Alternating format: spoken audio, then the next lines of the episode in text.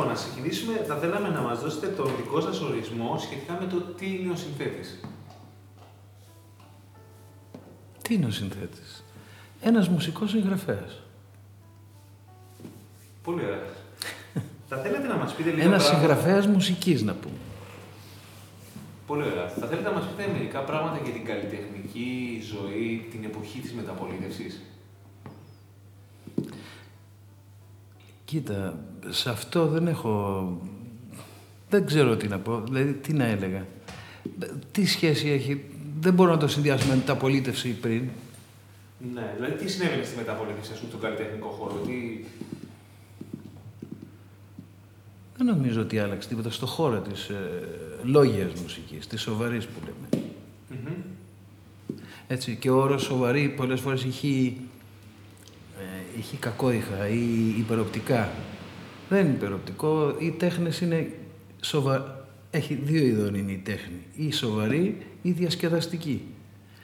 Και σοβαρή γενικά, η σοβαρότητα σε ένα έργο τέχνης, είτε είναι ζωγραφική, είτε είναι μουσική, είτε είναι λογοτεχνία ή οτιδήποτε, είτε κινηματογράφος, μετριέται. Στην ουσία με το ζύγι. Δεν σημαίνει και ποιότητα η σοβαρότητα. Ας πούμε, οι Beatles δεν ήταν σοβαρή μουσική, αλλά ήταν σοβαρότατοι από την έννοια της, του, του επιτεύγματος που κάναν στο χώρο τους.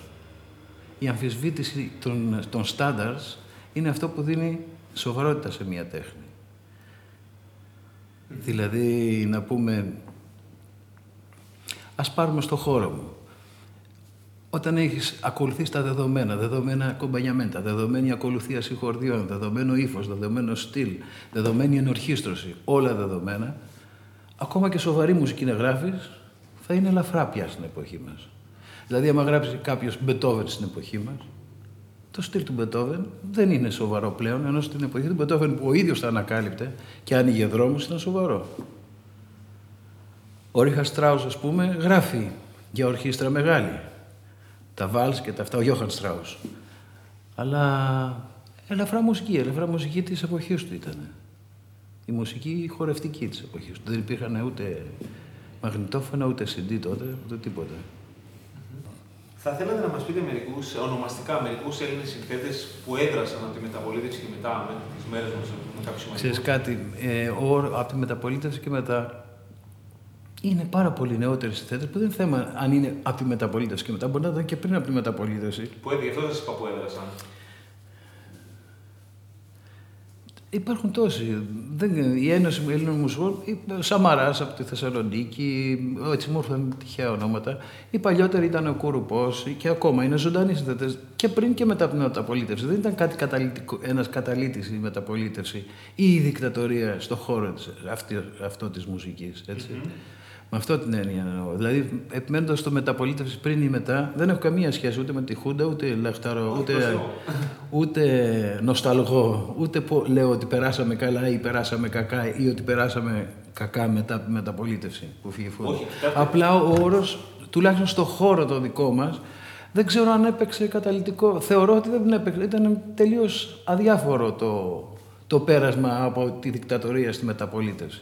Στο χώρο του ελαφρού τραγουδιού βεβαίως, δηλαδή της διασκεδαστικής μουσικής. Βεβαίως εκεί ήταν η μεγάλη της εποχής εκείνης, προδιδα- προδικτατορικά, δικτατορικά και μεταδικτατορικά, όχι διδακτορικά, οι οποίοι βεβαίως υπήρχαν ο Χατζηδάκης, ο Θοδωράκης, αλλά κοντά σε αυτούς και, άλλη τεράστια, με- και άλλα τεράστια μεγέθη στο χώρο αυτό. Ο Μίμης ο Πλέσας, του οποίου το έργο είναι αξιοθαύμαστο.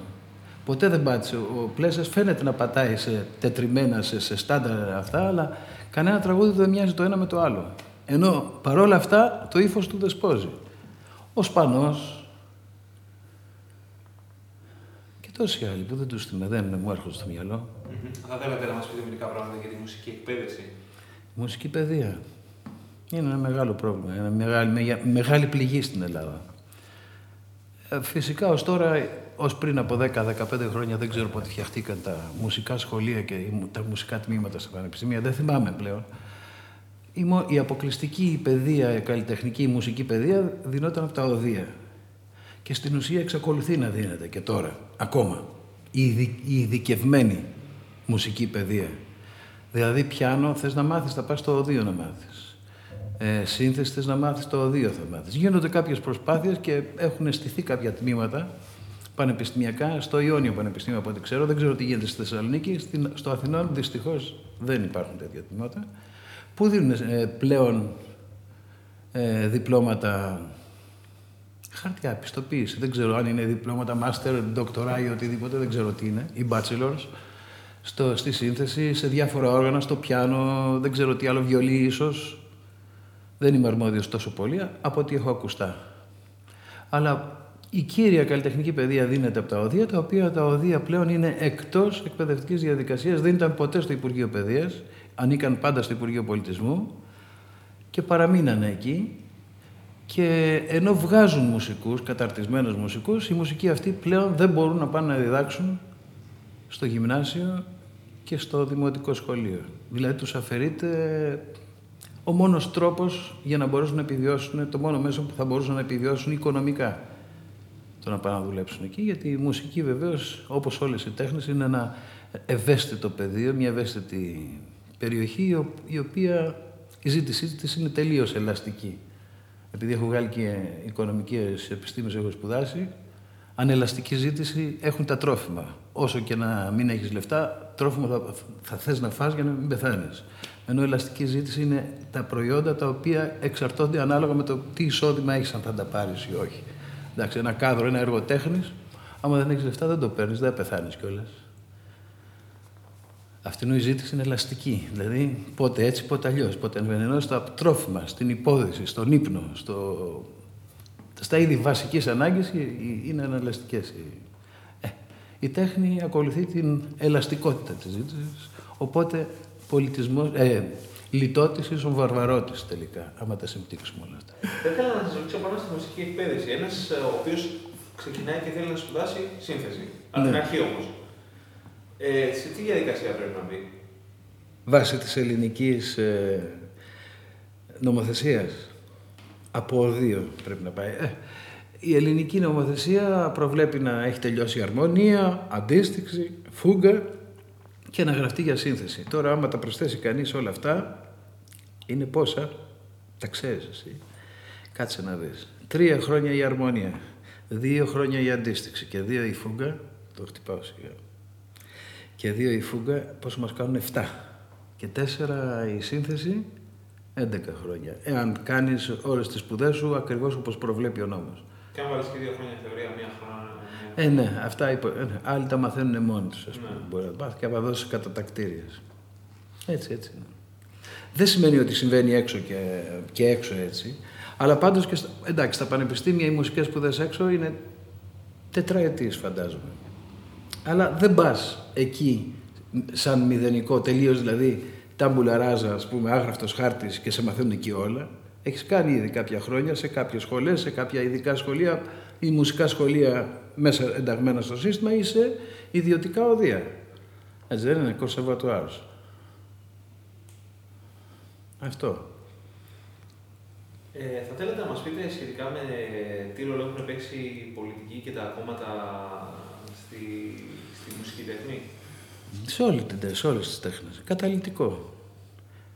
Ό,τι δεν φέρνει ψήφους πρέπει να πεθάνει. Μάλλον μας είναι αδιάφορο. Δεν μας ενδιαφέρει αν ζει ή αν πέθανε. Ό,τι φέρνει ψήφους το υιοθετούμε. Ε... Με αυτή την έννοια δηλαδή. Άρα δεν υποστηρίχθηκε ποτέ η τέχνη στην Ελλάδα από καμιά κυβέρνηση. Το μόνο, η μόνη η υπερκομματική συμφωνία που έχει γίνει, δηλαδή που τα κόμματα όλα έχουν συμφωνήσει, είναι στο θέμα της σοβαρότητας, της σοβαρής τέχνης. Ποτέ δεν. Όλοι οι μεγάλοι μας δημιουργοί έξω διαπρέψανε. Εκεί που μπόρεσαν κάπου να αναπτύξουν τη δραστηριότητά τους και κάποιος να την εκτιμήσει δηλαδή. Υπήρχαν άνθρωποι που, θα, που την εκτιμήσανε. Ε, όσον αφορά τις ελληνικές ορχήστρες, θα θέλετε να μας κάνετε κάποιο σχόλιο; Έχουμε τον τελευταίο καιρό, τα τελευταία χρόνια τώρα έμαθα ότι η ορχήστρα των χρωμάτων έχει πρόβλημα και πολλές ορχήστρες βέβαια με την κατάσταση και με την κρίση που περνάμε τώρα, που μας περάσανε τώρα, δεν την περνάμε εμείς, την περάσανε την κρίση, είναι τελείως τεχνητή, ας μην μπούμε ακόμα σε αυτά, δεν ξέρω αν θέλετε να μπούμε, ευχαρίστως. Ε, Θα πάμε από το, από το κακό στο χειρότερο βεβαίως. Εφόσον δεν υπάρχουν πόροι, δεν, όχι δεν υπάρχουν, δεν δίνουν πόρους, γιατί τα, οι πόροι φεύγουν για τους έξω, για τους τοκογλύφους. Εφόσον δεν δίνουν λοιπόν πόρους για υγεία, για τροφή, για παιδεία στο λαό και όχι στον πολίτη, οι έννοιες έχουν, έχουν αλλοιωθεί επίτηδες, δεν μπορούμε να περιμένουμε ότι θα δώσουν λεφτά για την τέχνη, για τη σοβαρή τέχνη. Δηλαδή θα γίνουν ακόμα χειρότερα τα πράγματα από ό,τι ήταν. Πολύ απλά, εκτός και αν πάρουμε την τύχη μας στα χέρια μας. Εμείς. Όλοι κάναν τη δουλειά τους. Η Μέρκελ τη δουλειά της κάνει, αυγαταίνει την περιουσία της. Των πατριωτών της, πατριώτης είναι. Και οι δικοί μας τη δουλειά τους κάναν, τη διατεταγμένη υπηρεσία τους, όπου μόνος προδότης είναι ο λαός, ο οποίος δεν βγήκε έξω να υπερασπιστεί το σύνταγμά του όπως το επιβάλλει το Σύνταγμα. Ε, θα ήθελα να σας, να σας πω για κάποια ονόματα και αν θέλετε να μου κάνετε ένα μικρό σχόλιο, αν θέλετε και καθόλου, ας πούμε, έτσι. Mm-hmm.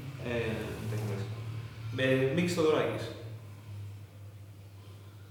Σχόλιο για, ως προς την αξία του σαν καλλιτέχνες ναι. κλπ.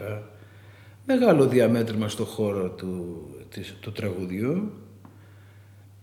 Τα τραγούδια του εμπνεύσανε γενιές και γενιές και εμένα με εμπνεύσανε πολλές φορές στους αγώνες και στις απεργιακές κινητοποιήσεις των εργαζομένων κλπ.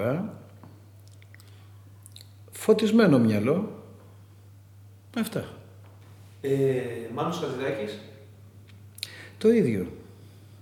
Ε, εντάξει, τα τραγούδια δεν ήταν πια πολιτικοποιημένα του Χατζηδάκη, αλλά είναι, είναι μικρά μαργαριτάρια. Είναι μαργαριτάρια και αυτά είναι όμορφα. Και τώρα βέβαια το τι αξία έχει ένα έργο διαχρονικά δεν μπορεί να το πει κανείς τώρα, μετά από 200-300 χρόνια. Σίγουρα όμως και των δύο τα έργα, δεν εντάσσω το έργο, δεν εντάσσεται στο χώρο της σοβαρής μουσικής. Έτσι. Σοβαρή ποίηση χρησιμοποίησανε. Η ποίηση που χρησιμοποιήθηκε είναι σοβαρή, αλλά μην συγχαίουμε το ένα με το άλλο. Τα ιδιώματα που χρησιμοποιήθηκαν είναι ιδιώματα άλλων εποχών και Εντάξει, δεν, δεν, δεν δημιουργήσανε, δεν θα ήταν δυνατόν. Στην εποχή μας δεν είναι τόσο εύκολο να ανοίξεις δικούς σου δρόμους στη μουσική. Έχουν εξαντληθεί τα όρια. Μετά από ε, το στρουκτουραλισμό ή τον σοσιαλιστικό ρεαλισμό των Ανατολικών. Ήταν οι δύο τάσεις ως και την εποχή του 70-75 που υπήρχαν στη μουσική ο Ανατολικός το Σοβι... της Σοβιετικής Ένωσης, των Σοβιετικών χωρών, εν πάση περιπτώσει, σοσιαλιστικός ρεαλισμός και ο δυτικός στρουκτουραλισμός ε, σαν να λέμε κατασκευαστικός τρόπος μουσικής. Ε, έχουν εξαντληθεί τα όρια πια, τα ιδιώματα, το ύφος, το συντακτικό, κατάλαβες τι λέω. Αυτό σημαίνει ανοίγω, κάνω κάτι δικό μου. Το να δημιουργήσω νέες, νέα γλώσσα στην ουσία, με το ίδιο υλικό ή και με άλλο νεότερο υλικό. Ε, ο, ναι. ο, για σχετικά με το Θόδωρο Αντωνίου, ο Θόδωρος Αντωνίου είναι στον χώρο της σοβαρής μουσικής. Ένας αξιόλογος συνθέτης, ε, αναγνωρισμένος και στο εξωτερικό και εδώ. Και αν κάποιοι θα μείνουν στην ιστορία της μουσικής, δεν ξέρω, κατά την ε, άποψη τη δικιά μου, αλλά και των, ε, και των επαϊόντων να πούμε. Απλά το έργο έτσι, με, το έργο του καθενός μετριέται με το τι καινούριο έχει κάνει ή τι δρόμο χάραξε ο ίδιος, ε, όχι σαν ε, τραγούδι, σαν... Ε, εντάξει, πώς να το πει κανείς. Είναι στο χώρο, ο, ο Αντωνίου, ο Κουρουπός, είναι η παλιότερη γενιά αυτή, οι ζώντες βεβαίως. Και τόσοι άλλοι που δεν, πάλι δεν θυμάμαι, ο Αδάμης ο Μιχάλης, ο Αδάμης, ο Γιάννης ο Ιωαννίδης, ο δασκαλός μου. Και τόσοι άλλοι, οι οποίοι ε, ε, ακολουθήσανε την ε, δυτική βέβαια τεχνοτροπία στη μουσική, αλλά αγωνιστήκανε μέσα στα πλαίσια της ε, σοβαρής τέχνης, η οποία τέχνη σίγουρα δεν έχει αποδέκτη τόσο, δεν έχει τόσο ευρύ, ε, ε, ε, δεν είναι ευρείας αποδοχής στον κόσμο, γιατί ο κόσμος απλά είναι αμύητος. Δεν έχει μάθει να ακούει αυτά τα είδη. Ε, σχετικά με θα θέλετε να μας κάνετε κάποιο σχόλιο για την Ένωση Ελλήνων Μουσουλγών. Δεν έχω να κάνω κάτι. Θετικό ή αρνητικό, μια χαρά είναι, καλό είναι που υπάρχει. Και εν πάση περιπτώσει είναι μια στέγη, είναι μια για τους συνθέτες. Ε, ο, τα μουσικά ρεύματα που περάσαν από την, στην Ελλάδα από τη μεταπολίτευση μέχρι τις μέρες μας. Δεν ξέρω τίποτα για τη μεταπολίτευση στις μέρες μας. Να σου πω από τη σύσταση του ελληνικού κράτους στην εποχή μας, εντάξει. Δεν ξέρω τι να σου πω για μεταπολίτευση. Να πω κάτι, να, πω, για να μπάσω τη μεταπολίτευση. Α μπούμε στο χώρο λοιπόν της ελαφρά, του ελαφρότερου τραγούδου, του διασκεδαστικής μουσικής να πούμε, και να πω ότι κάθε εποχή είχε και τους συνθέτες της. Που πέρναγε, πέρναγε κάποια στιγμή, αλλάζαν οι γενιές, αλλάζαν και οι συνθέτες. Δηλαδή στην εποχή του παππού μου και της γιαγιάς μου ή του πατέρα μου ήταν ο Ατίκ, ο Σουγιούλ κλπ. Ο Ατίκ μεγάλος συνθέτης. Το στυλ που έγραφε τότε μπορώ να πω ήταν καλύτερο από το, πιο χρήσιμο από ότι είναι τα δικά μας τα τώρα, γιατί τότε ο Ατίκα έγραφε για μια ολόκληρη συμφωνική ορχήστρα, για μια μίνι συμφωνική ορχήστρα, με τα κλαρινέτα του, με τα εγχορδά του, με τις άρπες του, με όλα του μέσα. Και ακόμα και αυτός που άκουγε ελαφρά μουσική, ε, ελαφρά μουσική διασκεδαστική μουσική, ήταν οικείος και με τα κλασικά ακούσματα, με τον ήχο, ρε παιδί μου.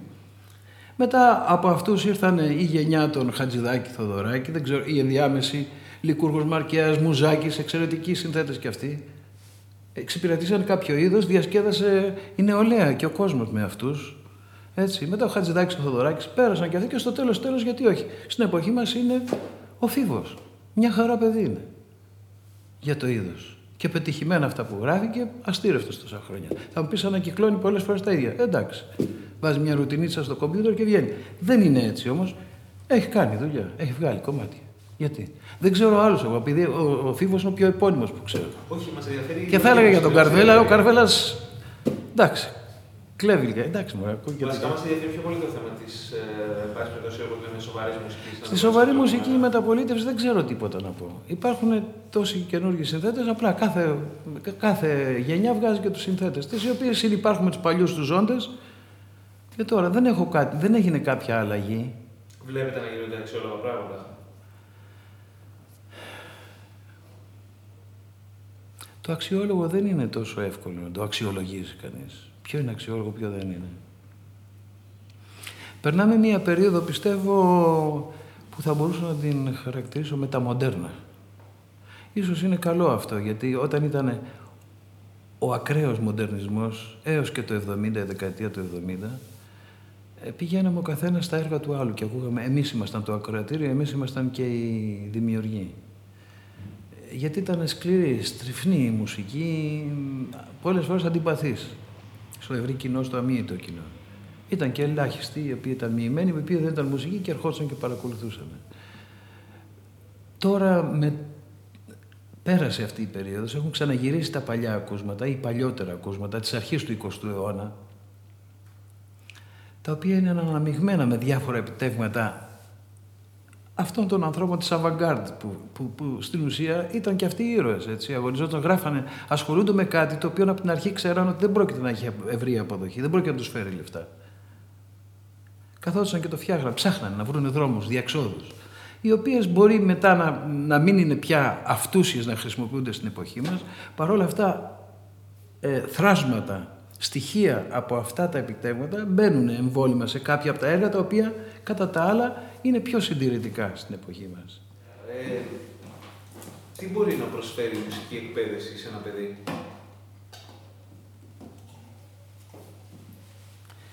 Ε, για ποιο σκοπό να εκπαίδευε τη μουσική. Σαν μουσικός; Σαν οτιδήποτε, σαν άνθρωπος. Τι μπορεί να προσφέρει η μουσική σε ένα ε, εντάξει, κάποια καλλιέργεια θα του δώσει κάποια εκχύμναση του μυαλού, να, είναι, να έχει άλλη αντίληψη των πραγμάτων κλπ. θα του δώσει. Αυτό που δεν θα του δώσει είναι η οικονομική άνεση. Στην εποχή μας ειδικά δεν υπάρχει. Δεν υπάρχει δουλειά που θα μπορούσε να, μουσικού θα μπορούσε να βγάλει, εκτός και αν πήγαινε Δάσκαλος ή καθηγητής στο γυμνάσιο, σαν δημόσιος υπάλληλο, αλλά και αυτά βλέπουμε ότι αρχίζουν και απολύουν, δεν προσλαμβάνουν, τους τους ορομίστου τους έχουν και τους έκτακτους να περιμένουν στη σειρά. Ορομίστοι οι καθηγητές πηγαίνουν και διδάσκουν και πληρώνουν περισσότερα από όσα πληρώνονται, γιατί άμα με μεταθέσουν με ένα ορομίστιο, ξέρω κι εγώ, στην, στην Καλαμάτα, ας πούμε, τα λεφτά που θα παίρνουν δεν φτάνουν ούτε για τον νίκη που θα έχω για να Λοιπόν, έχουν κλείσει όλοι οι δρόμοι πλέον για έναν μουσικό, εκτός και αν θέλει να βγει έξω. Και φυσικά οι σοβαρές σπουδές, οι σοβαρές σπουδές, οι πιστοποιημένες σπουδές και που σου ανοίγουν πόρτες είναι το να έχεις και κάποιο χαρτί απ' έξω μετά να συνεχίσεις. Ε... Όχι πώς είναι υποδέστερες, δηλαδή σε ένα καλό οδείο, με καλό δάσκαλο. Οι μουσικές σπουδές στην Ελλάδα είναι επαρκέστατες και πολλές φορές πολύ ανώτερες από πολλά ιδρύματα έξω. Δηλαδή ε, στην Αγγλία, ας πούμε, είναι υποδέστερες οι, οι σπουδές. Άλλος στη Γερμανία και στο αυτό, εντάξει, πανεπιστημιακό επίπεδο. Παρ' όλα αυτά όμως και στην Ελλάδα γίνεται δουλειά εάν υπάρχουν, ε, εάν είναι γνώστης αυτός, δεν είναι απαταιώνας αυτός που διδάσκει τελικά, να το πω ξεράκι ομά, ότι δίθεν ξέρει. Απλά δεν είναι επιστομημένο, δεν είναι εγγυημένο τίποτα, διακινδυνεύεις, δεν ξέρεις σε ποιον θα πας, ποιος είναι ο καλός, ποιος είναι ο κακός και ο άσχημος. Ωραία. Ε, ο άσχημος φαίνεται. Καλά, σε Ο καλός και ο κακός είναι μονάχα, εκεί είναι το χειρότερο. Θα θέλετε να μας πείτε πόσο επηρέασαν την ελληνική πραγματικότητα πιο παλιοί σύνθετες όπως είναι ο Γιάννης του Χρήστου, ο Νίκος Ροσκαρκώτας. Πώς έχουν επηρεάσει τη σύγχρονη μουσική; Ε, καθα, καταλητικά. Μπορώ να πω ίσως περισσότερο και από τον Ξενάκη. Ναι. Ε, ήταν για την ελληνική μουσική σταθμή αυτή. Και ο Ξενάκης βεβαίως, έτσι. Λιγότερο ο Μητρόπουλος σαν συνθέτης, περισσότερο σαν μαέστρος. Γιατί απλά περισσότερο τον ξέρουμε σαν μαέστρο, τον Μητρόπουλο. Οι άλλοι ήταν καθαρά συνθέτες. Ήταν, κα, ήτανε καταλήτες. Στον χώρο διδάσκονται όχι στα οδεία βεβαίως, αλλά υπάρχουν, υπάρχουν εργασίες που έχουν γίνει πάνω στο έργο τους Σκαλκότα ειδικά, Ποιανού άλλο είπαμε, Σκαλκότα και Χρήστο. Στο, τους Σκαλκότα έχει γίνει μια πολύ καλή, έχουν γίνει πολύ καλές αναλύσεις του έργου του και έχουν γραφτεί βιβλία. Σχετικά με τον Ξενάκη θα θέλετε να μας πείτε κάποια λόγια; Ε, οφείλω να ομολογήσω ότι δεν είμαι πολύ οικείος με το έργο του. Mm-hmm. Ίσως γιατί παρόλο που οικονομικά έχω σπουδάσει, αλλά δεν μου είναι ποτέ καιρός να κάτσω να ασχοληθώ στα σοβαρά με, με το σύστημα σύνθεσης του, το οποίο είναι τελικά και προσωπικό. Δεν ξέρω αν έχει κάνει σχολή ο Ξενάκης. Είχε ανοίξει, είχε κάνει κάποια σχολή εκεί με τα κομπιούτερ, κάτι με επιφάνειες, δεν, δεν θυμάμαι πώς το έλεγε. Ήταν πριν από 30 χρόνια, θυμάμαι, το είχα δει στην τηλεόραση που το ανέλυε. Αλλά δεν, δεν έχω, δεν, δεν είμαι πολύ οικείος. Ωραία, και κλείνοντας θα θέλαμε να μας ε, πείτε τι θα συμβουλεύετε ένα νέο συνθέτη. Τι να πω. Να κοιτάξει να γράφει αξιοπρεπώς. Τι σημαίνει αξιοπρεπώς; Σύμφωνα με την εποχή του. Ε, αλλά και πάλι εξαρτάται σε ποιον τομέα αναφερόμαστε. Συνθέτη ή τραγουδοποιό. Μπορεί και τα δύο μαζί. Μπορεί και ένας συνθέτης να είναι τραγουδοποιός, δεν μπορεί. Βεβαίως. Κωνσταντινίδης, Γιάννης Γιάννης Κωνσταντινίδης, Κώστας Γιαννίδης. Αλλά αλλιώς γράφεις και άλλο επιλέγεις όταν πρόκειται να κάνεις διασκεδαστική μουσική που έχει αποδέκτες, που πρέπει να έχει αποδέκτες για να επιβιώσεις, να ζήσεις, να πουλήσεις. Γιατί άμα κάνεις και εκεί καινοτομίες κλπ., απλά είσαι αντιεμπορικός. Γιατί εμπορικό είναι το οικείο. Τι σημαίνει εμπορικό, το αγοράζω, μου αρέσει, έχει εμπορικότητα ένα κομμάτι, γιατί μου μιλάει. Οι κωδικές του μου μιλάνε. Δεν μου είναι άγνωστοι, ούτε με, βάζει να, ούτε με βάζει να βασανίζω το μυαλό μου να προσπαθώ να καταλάβω τι είπες, τι κάνεις. Αυτό είναι η σοβαρότητα στην τέχνη. Αυτή που σε και η ίδια για να φτιαχτεί ε, απαιτεί από το δημιουργό επένδυση περισσότερης πνευματικής ουσίας, το ίδιο όμως και από τον αποδέκτη. Δεν μπορείς να παρακολουθείς σοβαρή τέχνη, είτε κινηματογράφος είναι, είτε ζωγραφική, είπαμε, λογοτεχνία, μουσική κλπ. Και ταυτόχρονα να μιλάς, ας πούμε στη μουσική, να βάλεις μουσική σοβαρή και να μιλάς με τους φίλους σου. Η πρώτη σου αντίδραση είναι κλείσει αυτό το πράγμα, δεν μπορώ να με ενοχλεί. Δεν μπορώ να μιλήσουμε. Είναι ασυμβίβαστα. Θα πρέπει όταν θα ακούς αυτή τη μουσική ή βλέπεις αυτό το έργο το κινηματογραφικό, κοιτάω το σκηνοθέτη από εκεί. Δεν πειράζει. Α, ο σκηνοθέτης είναι εδώ. ε, θα πρέπει να είσαι απολύτως συγκεντρωμένος, ας πούμε. Γιατί αν ε, αποσπάσει, σε ενοχλεί. Ενώ ένα ελαφρό τραγουδάκι, ένα ευχάριστο τραγούδι, ένα εμπορικό τραγούδι, απροβλημάτιστο, που είναι δεδομένο. Το ότι θα ακούς άσχετα αν έχει ωραία μελωδιούλα, πρωτότυπη μελωδιούλα δεν είναι αυτό που αξιολογείται σαν πρωτοτυπία. Το, μια μελωδία μέσα στα, στο ίδιο σύστημα που υπάρχει, ας πούμε. είτε είναι ροκάδικη, είτε είναι νεοκυματική στην εποχή μου, είτε είναι εντεχνιακή που λέμε τώρα, έντεχνη, είτε είναι, πώς να το πω, λαϊκή. Μελωδία είναι. Μια όμορφη μελωδία μέσα στο δεδομένο σύστημα. Δεν είναι κάτι καινούριο. Κυλάει αφασάνιστα. Το παρακολουθείς, ξέρεις τι λέει, κοιτάς και τα λόγια, το πολύ πολύ αν έχεις ε, αυτό, αλλιώς. εντάξει, απλά το ακούς, ευχάριστα.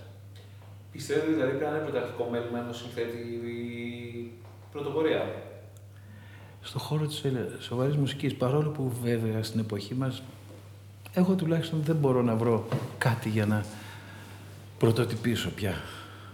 Ξέρω και πολλοί συναδελφοί μου, όλοι οι συναδελφοί μου, έχουν κλείσει οι δρόμοι. Ε, Δηλαδή, μακάρι να υπήρχε ένας Μεσσίας που να έβγαζε κάτι καινούριο με τα ήδη υπάρχοντα. Ή κάτι καινούριο. Ένας Μεσσίας της τέχνης, της μουσικής. Έτσι. Δεν μιλάω να φτιάξει μια ωραία μελωδία. Ένα ωραίο έργο. Εφόσον αυτό το ωραίο έργο είναι, είναι στηριγμένο στο συντακτικό και στη γραμματική των ήδη υπαρχόντων, εντάξει, είναι μέσα μαζί με όλα τα άλλα. Τέτοια φτιάχνονται και μεγάλα, μεγαλειώδη έργα. Αλλά να ανοίξεις νέους δρόμους, νέα σύνταξη του υλικού, νέους κανόνες αρμονικούς, κατάλαβες. Είναι δύσκολο. Και ειδικά με τα συμβατά όργανα, εμένα δεν ξέρω με κάτι καινούργια. Εδώ προσπάθειες γίνανε από πολλά χρόνια, από την αρχή του προηγούμενου αιώνα, του 20ου αιώνα, να, να αμφισβητηθεί το συγκερασμένο σύστημα, να βγουν μικροτόνοι, μικροημιτόνοι, όπως τα λέμε κλπ. Αυτά που έχουν οι Βυζαντινοί, τα ελάσσον, μίζων ελάσσον, αλλά όχι έτσι, πιο μέσα από κομπιούτερ, εντάξει, γίνανε, πάνε και αυτά. Πετυχημένα ή αποτυχημένα γίνανε και αυτά, αλλά εντάξει, τελείωσε. Δεν ξέρω τι άλλο θα μπορούσε να υπάρξει. Ωραία, σας ευχαριστούμε πάρα πολύ για τη συνέντευξη που μας δώσατε. Νομίζω ότι τελειώσαμε. Και εγώ ευχαριστώ. Και εγώ ευχαριστώ. Ωραία, ωραία.